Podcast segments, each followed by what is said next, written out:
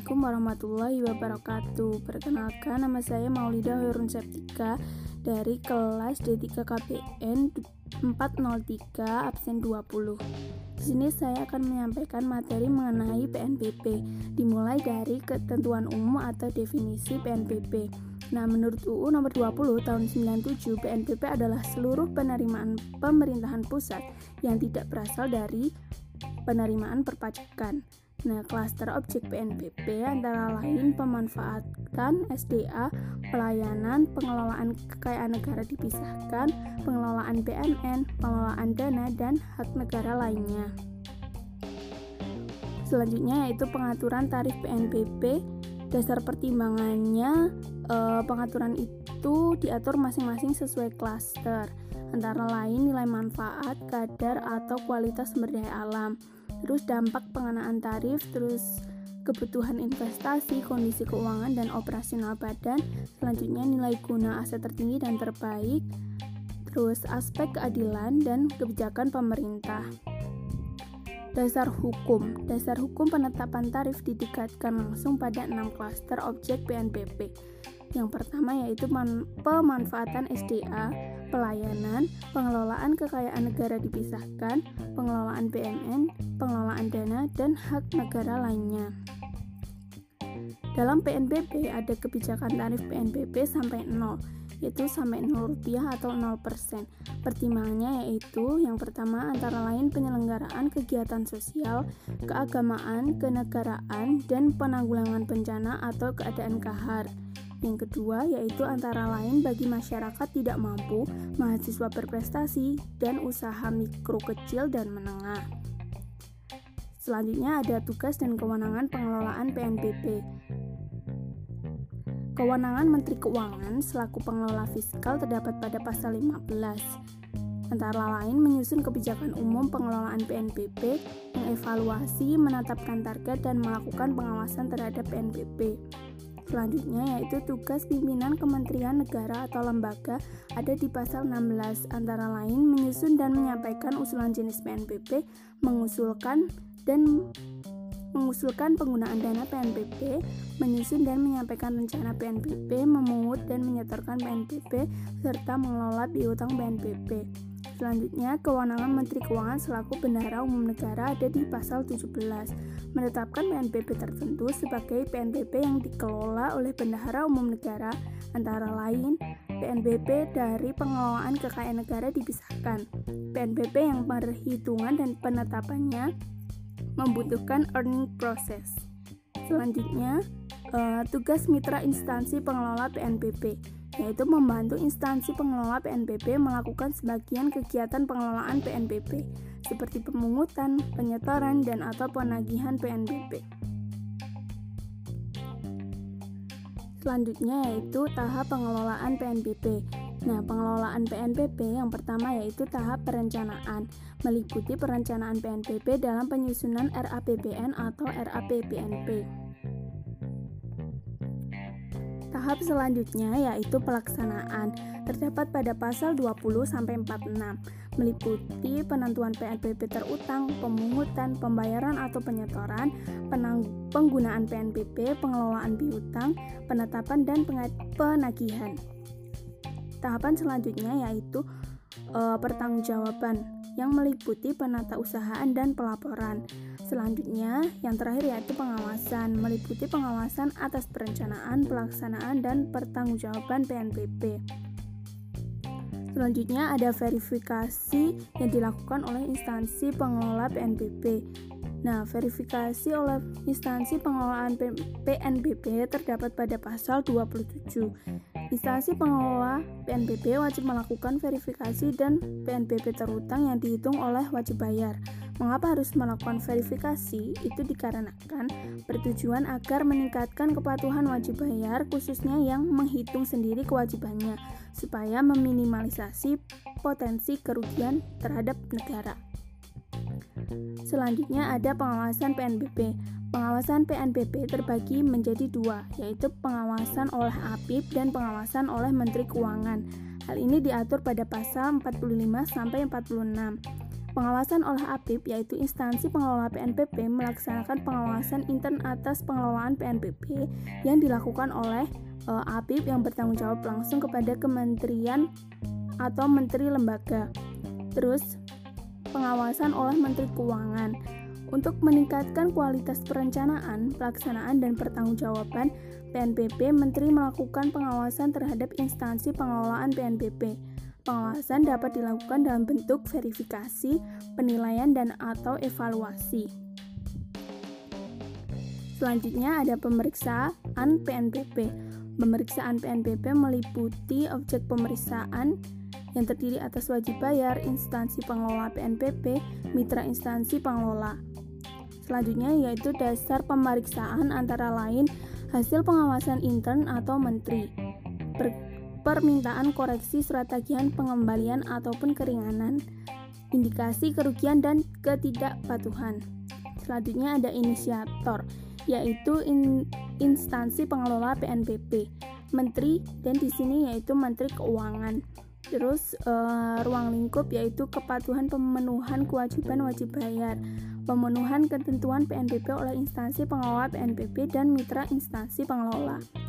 Yang terakhir yaitu tata kelola PNBP. Pemeriksaan selanjutnya meliputi hasil pemeriksaan yang terdiri dari laporan hasil pemeriksaan, surat ketetapan PNBP yang meliputi kurang bayar, nihil, atau lebih bayar.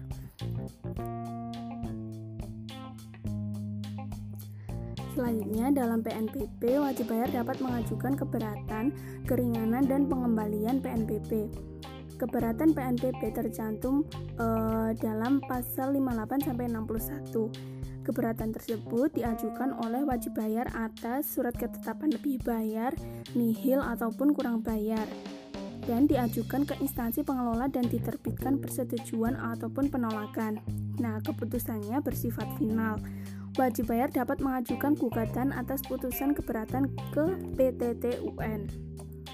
Selanjutnya, keringanan terdapat di pasal 62. Dasar pengajuan keringanan ini yaitu pertama kondisi kahar, kedua kesulitan likuiditas, ketiga kebijakan pemerintah. Bentuk keringanannya bisa berupa pengangsuran, penundaan, pembebasan maupun pengurangan. Keringanan, pengurangan, dan pembebasan membutuhkan persetujuan menteri dan atau pertimbangan APIP atau rekomendasi instansi pemeriksa. Pengembalian terdapat pada pasal 63 sampai 64. Nah, dasar pengajuan pengembalian tersebut terdiri dari yang pertama salah bayar atau salah store, kedua salah pungut, ketiga penetapan atas pengajuan keberatan, keempat putusan pengadilan, kelima hasil pemeriksaan, enam pelayanan tidak terpenuhi, atau yang terakhir yaitu ketentuan perundang-undangan. Bentuk pengembaliannya bisa berupa pembayaran di muka kewajiban PNBP terutang selanjutnya atau bisa berupa pemindah bukuan. Dalam PNBP ini, jika wajib bayar tidak melakukan uh, kewajibannya, maka akan mendapatkan sanksi PNBP. Nah, sanksi PNBP terdapat pada pasal 67 dan 68. Yang per Pasal 67 berbunyi wajib bayar yang menghitung sendiri kewajiban PNBP yang dengan sengaja tidak membayar atau menyampaikan laporan PNBP terutang yang tidak benar dipidana dengan pidana denda sebanyak 4 kali jumlah PNBP terutang dan pidana penjara paling singkat 2 tahun dan paling lama 6 tahun. Selanjutnya, uh, setiap orang yang dengan sengaja tidak memberikan dokumen, keterangan dan atau bukti lain yang dimiliki atau memberikan dokumen, keterangan dan bukti lain yang dimiliki namun isinya tidak benar dipidana, dengan pidana denda paling banyak 1 miliar atau pidana kurungan paling lama satu tahun. Yang selanjutnya yaitu tentang wajib bayar dalam UU nomor 9 tahun 2018 berupa hak wajib bayar dan kewajiban wajib bayar. Yang pertama yaitu hak wajib bayar dalam UU nomor 9 tahun 2018 yaitu wajib bayar dapat mengajukan permohonan koreksi terhadap surat tagihan PNBP kepada instansi pengelola PNBP atau mitra instansi pengelola PNBP. Hal tersebut terdapat di pasal 38. Selanjutnya, wajib bayar dapat mengajukan keberatan kepada instansi pengelola PNBP di pasal 58 dan wajib bayar dapat mengajukan permohonan keringanan PNBP terdapat di pasal 62 dan di pasal 63 wajib bayar dapat mengajukan permohonan pengembalian PNBP terutang kepada instansi pengelola PNBP. Selanjutnya yaitu kewajiban wajib bayar dalam UU nomor 9 tahun 2018. Dalam pasal 26, wajib bayar menghitung PNBP terutang mengenai dengan sistem self assessment atau menghitung sendiri pajak terutangnya. Pada pasal 30, wajib bayar membayar PNBP terutang ke kas negara paling lambat pada saat jatuh tempo. Jika tidak, maka akan terkena sanksi.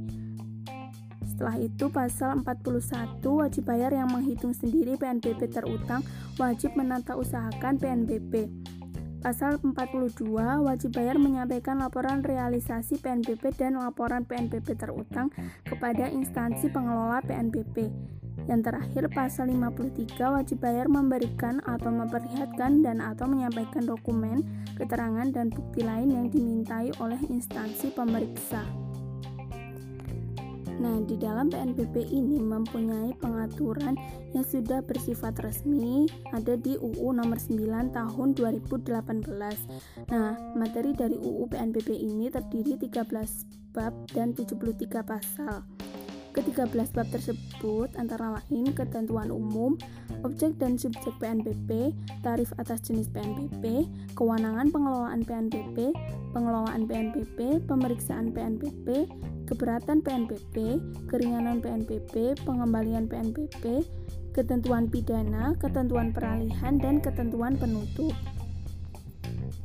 Pokok-pokok materi UU PNBP yaitu di pasal 1 di pasal 3 sampai 4 itu ada klaster objek, pengaturan tarif, tarif sampai dengan 0, tugas dan kewenangan, pengelolaan BNPB, verifikasi, pengawasan, pemeriksaan, keberatan, keringanan dan pengembalian, sanksi serta hak dan kewajiban. Nah, mengapa sih sebenarnya e, diciptakan UU resmi yang mengatur PNBP?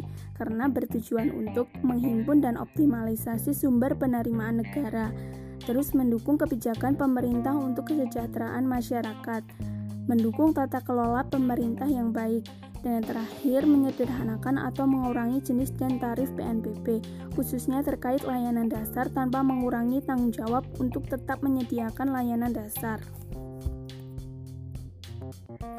Demikian materi PNBP kali ini. Semoga dengan ini dapat menambah uh, informasi bagi yang mendengarkan.